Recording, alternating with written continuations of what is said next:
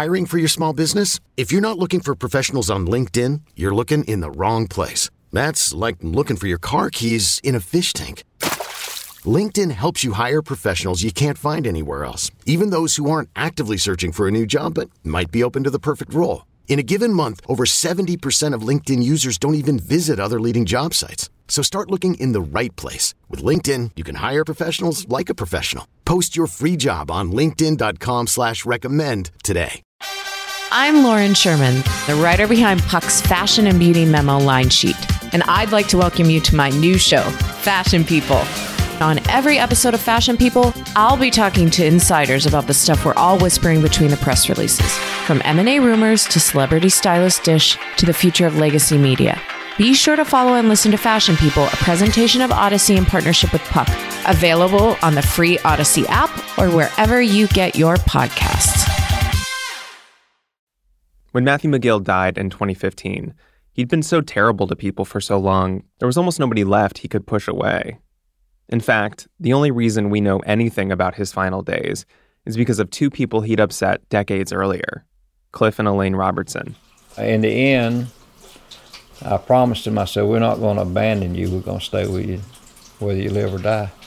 And we did. Remember, the Robertsons had tried and failed to buy some sod from Matthew back in the 80s. But as Matthew got older and sick and poor, they helped him, even encouraged him to try and make amends. I was trying to get him to write to his daughters while he could still see and while he could still write. Uh, he wanted to see his daughters and tell them they were sorry, but he wasn't willing to write the first letter when he was able. I spent that last day with him. Elaine was at the hospital with Matthew as he was dying, when he was withered and tired and all but gone. It was just her and a nurse sitting at his bedside. I was rubbing his hands when he passed away it was a time of reflection for me and you know we need to be careful about how we treat people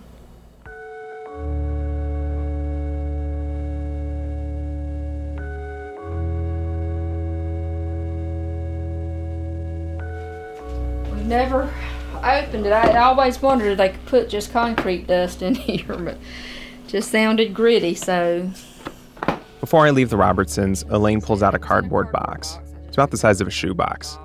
Inside, there's a sealed plastic bag filled with dust. She hands it to me. It weighs probably four or five pounds. Oh, wow. Golden Isles Cremation Center 1250. That's him. This is the first time we've opened this box. It just sounded like little rocks moving, and that's kind of what it feels like. It's little pebbles. And I guess that's bone that didn't. I don't know. And we're not cremation people. We think you should be buried. That's just foreign to me, but. Yes, this is strange, I imagine. Yeah, you see this and you wonder, what was this? I've never been this close to someone's ashes. This is also my first time ever seeing cremated ashes, let alone holding them. And I have a strange feeling. I understand how profound this moment is supposed to be, holding literally all that's left of this man I've been thinking about for years. But in reality, the whole thing feels completely mundane. It's almost devoid of any feeling. There is no ceremony to it. I do not feel a shudder crawl up my arm. I may as well be holding a bag of sand. When I think about Matthew these days, this is the image I come back to more than anything else.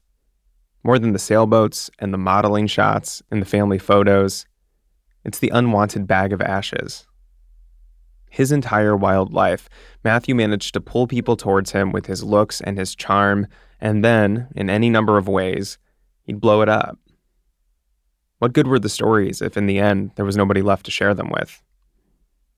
I think it was this image and this thought that ultimately left me wanting to fix things with my own family, to get them all together in a room and set things right. I'm Eric Mennel, and from Pineapple Street Studios, this is Stay Away from Matthew McGill. Part 7 Return.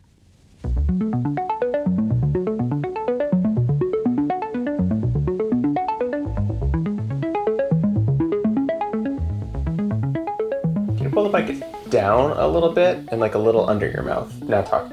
Now talk. About what? Whatever you'd like. Whenever I'd like. After talking with all the members of my family individually, I felt there was one more conversation we should have, and that was with everyone at the same time. What's your favorite alcohol? Favorite alcohol, Malibu, because it's the easiest to. No, I changed my mind. Crown Vanilla. That stuff is delicious.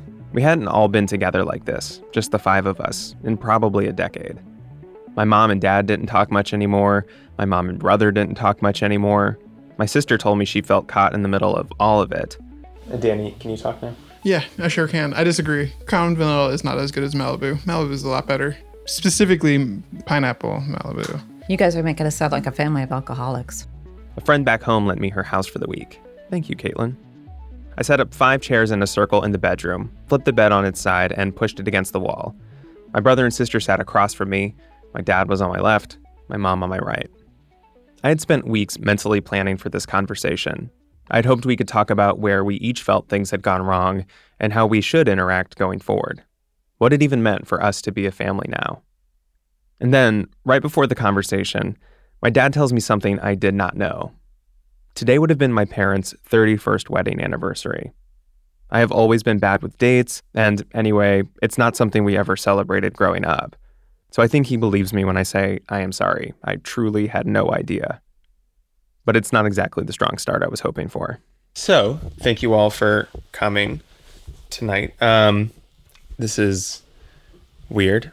Danny and Shannon look incredibly uncomfortable and awkward. Mom, you look miserable. Like this is the last thing you want to be doing. Dad, you're very red. Then you might just be sunburned, or you're maybe nervous. I don't know. I have no idea. I decided to take everyone's temperature to see how they feel the last few years have gone. What are people's takes on like what things are like versus what they would like them to be? I wish I had more open communication in general with everyone. I know I'm really bad about it. We talked about that a lot earlier, but like my communication with all of you suck. Straight up, it's pretty awful. I'm not open. I hide a lot. So definitely need to get better on that. My dad jumps in. To him, it's mostly about the amount of time we spend together. I don't see Shannon as much as I'd like to.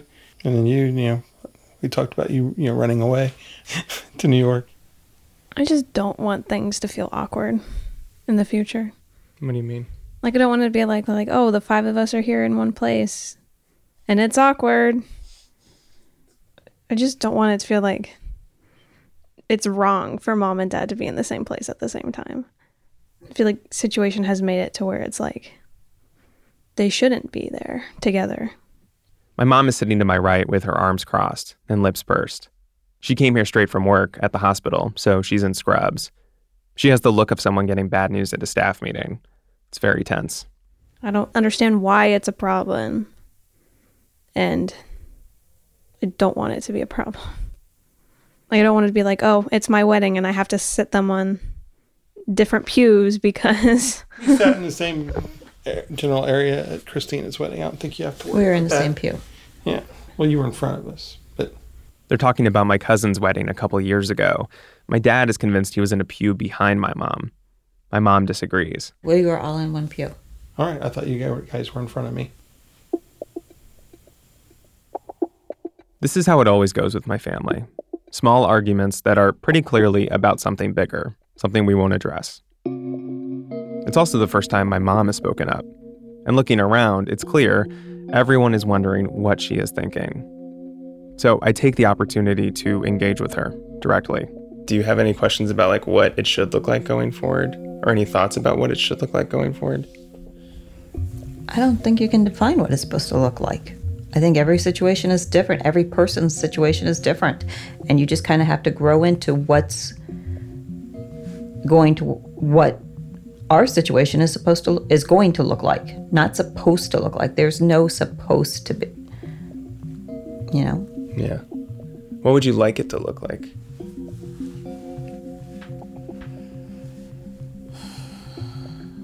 And then we sit in silence. My mom's face tightens. She looks at the ground and she whispers, I'm not gonna answer.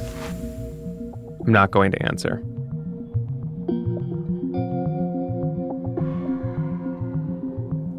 I thought this whole thing might help my family, but it now feels more like I'm torturing them.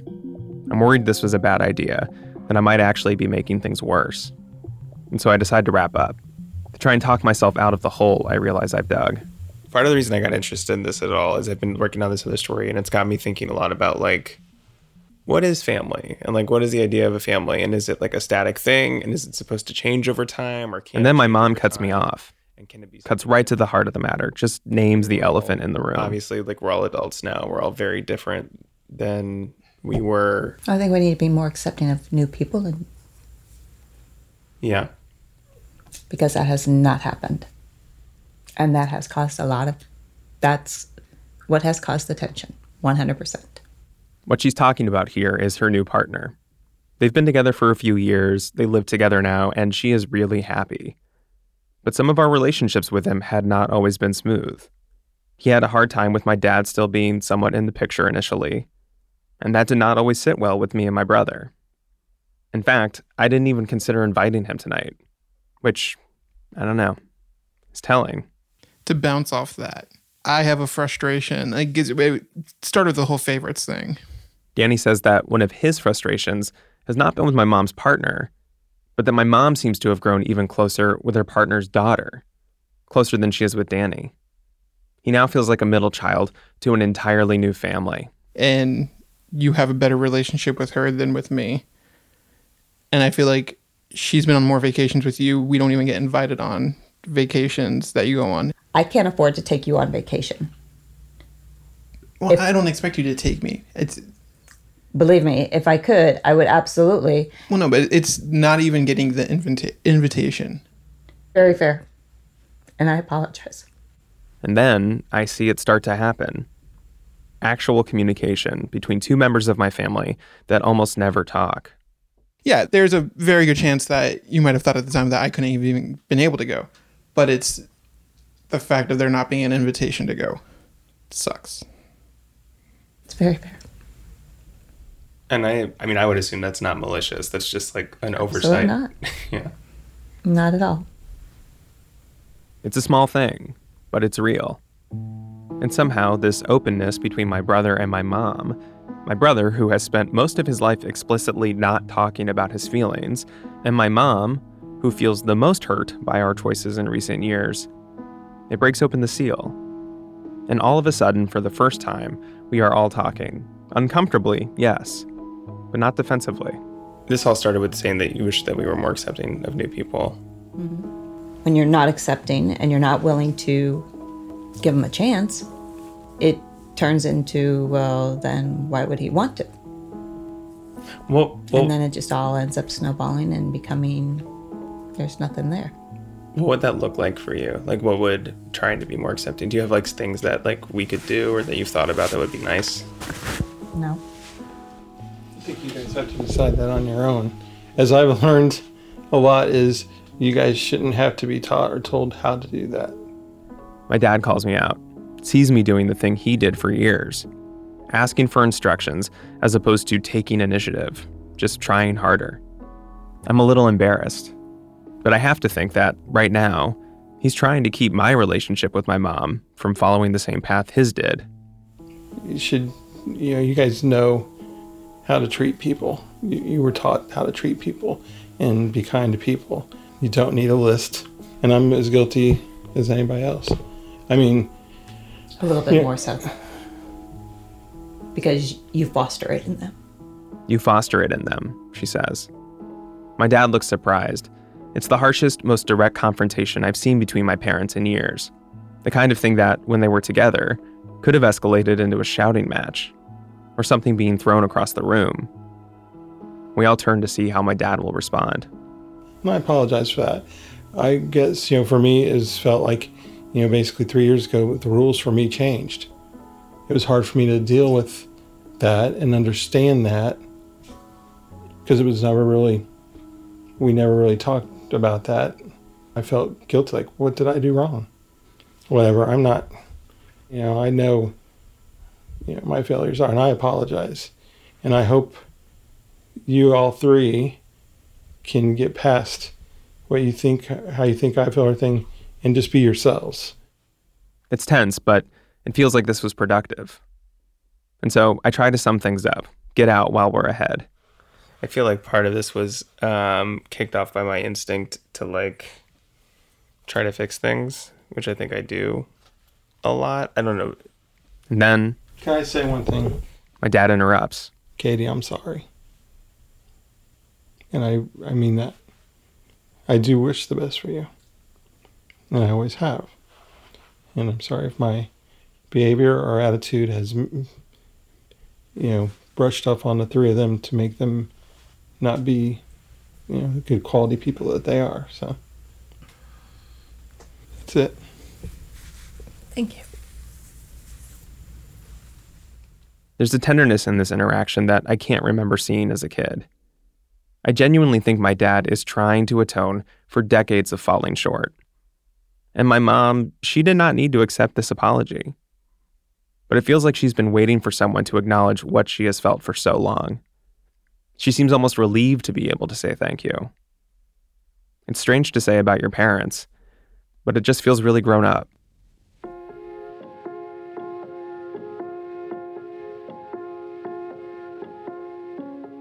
That spirit of openness follows my family for the rest of the night. After we wrap, my brother asks my mom about getting together soon, something they hadn't done in a very long time. He also tells my sister about the child he put up for adoption years ago. She's shocked, asks all sorts of questions, and then, in return, she shares her own secret with Danny. She comes out, tells him she's gay. It's a remarkable thing, and I can't help but go to bed that night relieved and grateful. This talk was not a cure all, but I can tell you now, from the future, that things did get better between all of us. Not perfect, but softer, easier. We're a work in progress, but trending positive.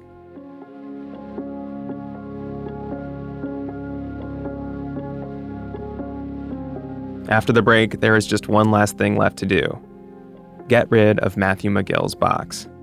Finally, I get my closet back. That's in just a minute.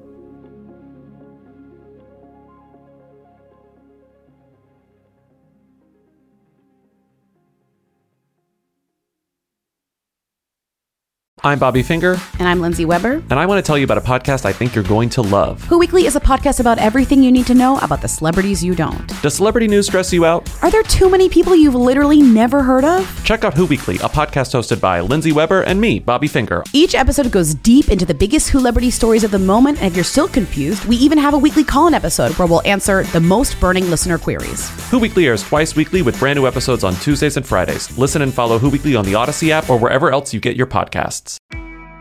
I'm Shima Oliaee, and I have a new podcast called The Competition. Every year, 50 high school senior girls compete in a massive scholarship competition. I wouldn't say I have an ego problem, but I'm extremely competitive. All of the competitors are used to being the best and the brightest, and they're all vying for a huge cash prize. This will probably be the most intense thing you've ever gone through in your life. I remember that feeling because I was one of them. I lost. But now I'm coming back as a judge and also a kind of teen girl anthropologist. Because if you want to understand what it's like to be a young woman in America today, the competition's not a bad place to start. Hopefully, no one will die on stage tonight. From Pineapple Street Studios and Wondery, this is The Competition. Follow The Competition on the Wondery app or wherever you get your podcasts. You can listen to The Competition early and ad-free right now by joining Wondery Plus. In summer of 2019, I decided to get rid of Matthew McGill's box. I had looked at all the documents and photos inside. I had called just about every person I wanted to call. The box had followed me between jobs, been stowed away on different shelves in different closets for years. To be honest, it was starting to feel like a poltergeist. I wanted to get rid of it. But where to take it? Matthew's oldest brother had died. I'd only gotten a hold of his sister once, who was literally on horseback when she answered the phone, and she never called me again. And so the one person it made sense to give it to was his youngest brother, Richard. I flew to San Francisco with the box. Along the way, I stopped in Vegas for a friend's 30th birthday and the final week of Celine Dion's 15 year residency on the Strip. On my way up the elevator at the Flamingo, a group of middle aged tourists got on, looked at the box, and asked, You got a dead body in there? Everyone laughed. And then I said, Kinda. And everyone stopped laughing. I mean, just all of us is to say, where did this happen? And how did how did this come across and all that sort of stuff? Yeah. Um, that's a totally good question. Um, if it's all right, could you just ask me that on a mic? So where did all this begin? How did you come across this? Richard Watkins lives in an apartment building with his wife and two golden retrievers. It's in an old ritzy part of San Francisco. When I got there, his daughter and son, both in their 20s, were also visiting. Richard's daughter was a star college athlete, and his son works for a tech company. It was the week of the NBA Finals, and they were over to watch the Golden State Warriors play for their third straight championship. We sit down at the big dining room table, and I walk the family through all the stuff I had learned about Matthew over the years, a lot of which Richard's kids have never heard. Had been told that Matthew had been an actor in New York and that he had been a model, um, that he had uh, a sister who had won a gold medal in the Olympics, and he had a father who was a famous pilot who had been hijacked and taken to Cuba, and stories about. I think maybe it's an uncle of yours through marriage who was an alligator wrestler in Florida, like the Ross- first Ross Allen. Ross Allen, yeah. Yeah. And his first wife is an actress on the show Transparent now, and Jenny O'Hara. Jen, yeah. And uh, I didn't know that, Richard's daughter says. yeah, I tell them about the folks who cared for him at the end of his life and the town where he died. Woodbine, Georgia. Have any of you been, or do you know anything about this place? Mm-hmm. It's so tiny. It, there's like one street. Google Earthed it and done the street view Yeah. in front of his place. Saw him standing behind like a fruit stand or a vegetable stand. You know, of course they blur out the faces, but he had a straw hat on, and it certainly looked like him. So I could tell. It's like I think that this is the right spot. So I saw the house. I turned to Richard's kids. How much do you all know about any of this? Not a lot. Not much. I mean, when was the when we? I remember the photo of Granddaddy Gus's place and Dora being there. Uh huh. And, And fishing? and fishing with him. And so, like, what at what point in your in your relationship with him, like, had he had he already had kids b- then? And, and so, all right, so So he would do this round trip. He would come around and uh, things would happen and things would disappear. Literally, things around the house or whatever. Maybe they're in the box now. um, but those candlesticks. Do you have more questions, or should we just like? Do you want to dig in? Yeah. Okay. It's very well taped, courtesy of the TSA. I cut the packing tape from the box and crack it open, just like Ed Libby did for me years ago. Somehow it still smells exactly the same. Exactly what it Well, is. it's got that smell. It's got. It It's has got this- that old old paper smell. Yeah. I've never seen any of that. We pick through the items and look at the photos. There's Richard and his siblings when they're little, It's Hilarious. and photos of Matthew when he was trying to model. Look at this. This looks like something out of an old James Bond.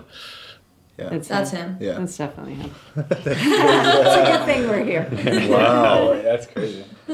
These are a bunch of the newspaper clippings he kept, particularly around the um, The hijacking. Yeah. So there we go. So this is in the seven, yeah, mid seventies. 74. Yeah, that makes sense. You were diligent. You were just going. Thank you, Richard. What is that? Walking through the various beats of Matthew's life is fun. It feels like show and tell. And then I show them the folder with all the paperwork from the car thefts. Oh my God. So it's like the actual um, warrant. Search warrant. Oh, shit. And the funny thing happens around this point. Richard's son gets more curious and starts to ask more questions about his estranged uncle. And Richard takes over, fills in the blanks. And he would go off these episodic journeys, riding a motorcycle up through through the west and up the up the coast, or down from Washington down to California. He did that? Yeah. Well, he had such demons. I mean, he truly, I believe, had demons. Every time he comes, he's doing something really interesting, an endeavor that is brilliant and creative. You want him to succeed. And he he'd blow it. I feel like I should be going remorseful, perhaps that I wasn't there to help him. And at some point in time, uh, way long ago, we got so separated from each other that I, I had made a choice, and we had made a choice that it just we couldn't do it anymore because we kept on getting stabbed, and it was just too difficult. And th- he would do things that were harmful to people, to the family. Why do you think that he kept the letters that your dad was writing to his dad and This is Richard's son again. he's like, all right, I want to, I want my stuff to live in a, in this box as I'm dying, like, so that something stays around that people remember me. And other than like the, the legal stuff, it looks like all right, he's a lot of family stuff was still important mm-hmm. to him. Yeah. Photos of his kids, pho- photos of you. That's kind of interesting. Just given like how he, he ran away, changed his name, dis, you know, disassociated from the family. You But- wouldn't expect to have that. Uh, But this is all like this is the last things that reflect his life, are the family, like the Watkins family stuff. hmm Which would indicate a, a kind of a sad tale. Totally. Right. He did care about family, but he couldn't. Mm-hmm. That's the sad part. By the time things got to where they they were, he just uh, was so far removed from any relationships. I'm so close with my brother, and, and like you don't even talk to your brother. And I was like, what? Like what? Like what? How does that work? He must have done some, all this bad shit that where you literally have no emotion about it anymore. It's just like it's a different person. It's a stranger. Yeah. Yeah. I, I wish I did care. Absolutely. But it, the, the walls went up a long time ago.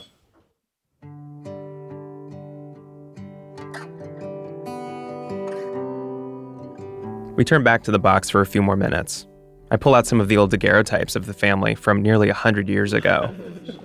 Oh, That that's is- creepy. That is so creepy. it looks like a Look at those kind of eyes. They look And then more family shows up to watch the Warriors game. Uh, hi, I'm Eric. I'm a reporter. Nice to meet you, Brooks. hi. Richard offers me chili and beer, but for some reason, after years of digging into his family's history, the chili is the point where I start to feel a little invasive. So I turn off my mic and put my gear away. As I turn to head for the door, I glance into the living room where Richard's kids and their partners are on the couch. It feels like a scene out of a 90s family sitcom. It's so the opposite of the story I had heard about Door's family over the years of the fights, the infidelity, the anger, the hurt. I leave the apartment and walk towards the elevator. About a year later, I'll write to Richard to start the fact checking process for this show. I'll tell him I'm reaching out to Matthew's daughters one more time for due diligence, but don't expect they'll talk with me. By his own initiative, and to my surprise, Richard will reach out to one of them on his own. She's older now, with a family. He'll write her a very nice email saying he doesn't expect her to remember him. It's been decades since they'd seen each other last, when she was just a child. But if she's ever interested in being in touch, maybe it would help them both close an ugly chapter in their lives. He'll include pictures of his family and their dogs. She'll respond that night, excited to have heard from him and to see all the cousins she's never met. She'd love to be in touch, she'll say, and learn how Richard made it out of the Watkins home in one piece.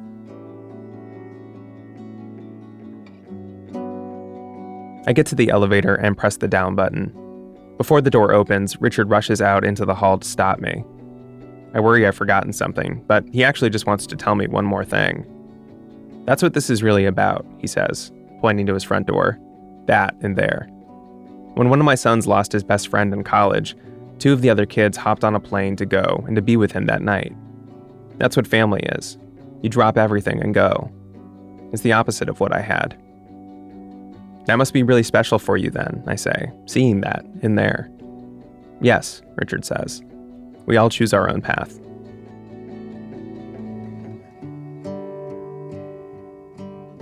I've thought a lot about that moment with Richard, him saying, This is what family is. You drop everything and go. Family can be a million different things. There's no supposed to. But it occurs to me that what Richard is describing is exactly what happened with my own family. I needed help. I needed to understand what had gone wrong with us. I needed to ask questions about this period where I had felt lonely and estranged from them. And my family dropped everything to come into a wildly uncomfortable situation and help me do that. I feel so lucky, even still. Five years ago, I came into a box full of mystery and intrigue, with a very handsome man at the center of it all. And I think in that man, I saw someone who had lost everyone he could possibly consider family. And it honestly didn't feel so far away. When I first got his box, I thought I was following a trail of breadcrumbs to understand how Matthew McGill got so lost in the woods. But now I think I was actually just following the trail that would lead me out. Richard shakes my hand. I get on the elevator, and I leave.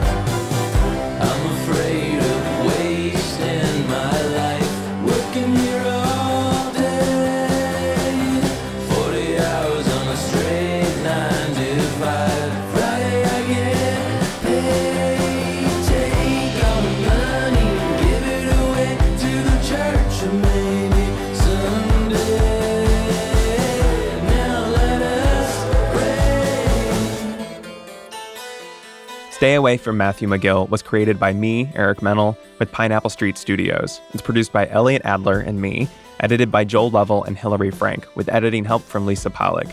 The executive producers at Pineapple Street are Jenna Weiss Berman and Max Linsky. Fact checking and research by Sarah Ivory, mixing by Hannis Brown, production management by Grace Chen, social by Hadim Zhang, marketing and visuals by Kurt Courtney and Josephina Francis at Cadence 13. Unlicensed podcast therapist, Rachel Ward. Early reporting for this project was supported by Gimlet Media. Original scoring by Blank Forms and S. Carey. Our credit song, On the Cusp, is by the band Any Kind.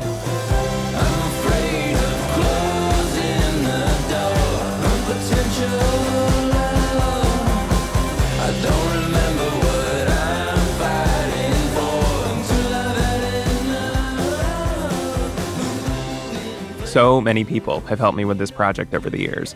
A huge debt of gratitude to Kelly Libby, Aaron Kelly, Caitlin Jammo, Quinn Harity, Sylvie Douglis, Tyler Gilmore, Andrew Solomon, Dan McAdams, Richard Watkins, Thorne Watkins, Jenny O'Hara, Cindy Day, Ed Libby, Pat Walters, Sarah Saracen, Eric Eddings, Ian Chillag, James Spring, Gofen Umputubuele, Liz Watson, Sam Lee, the guy who sold Jenny the monkey, Janelle Pfeiffer, Sophie Bridges, Yinka Rickford Angwin, Brianna Garrett, Maddie Sprung-Keyser, Eleanor Kagan, Henry Molofsky, Jonathan Menjivar, JD Crowley, my best friend POTUS, Jenny Crick, Erica Vall, and Andrea Brackey.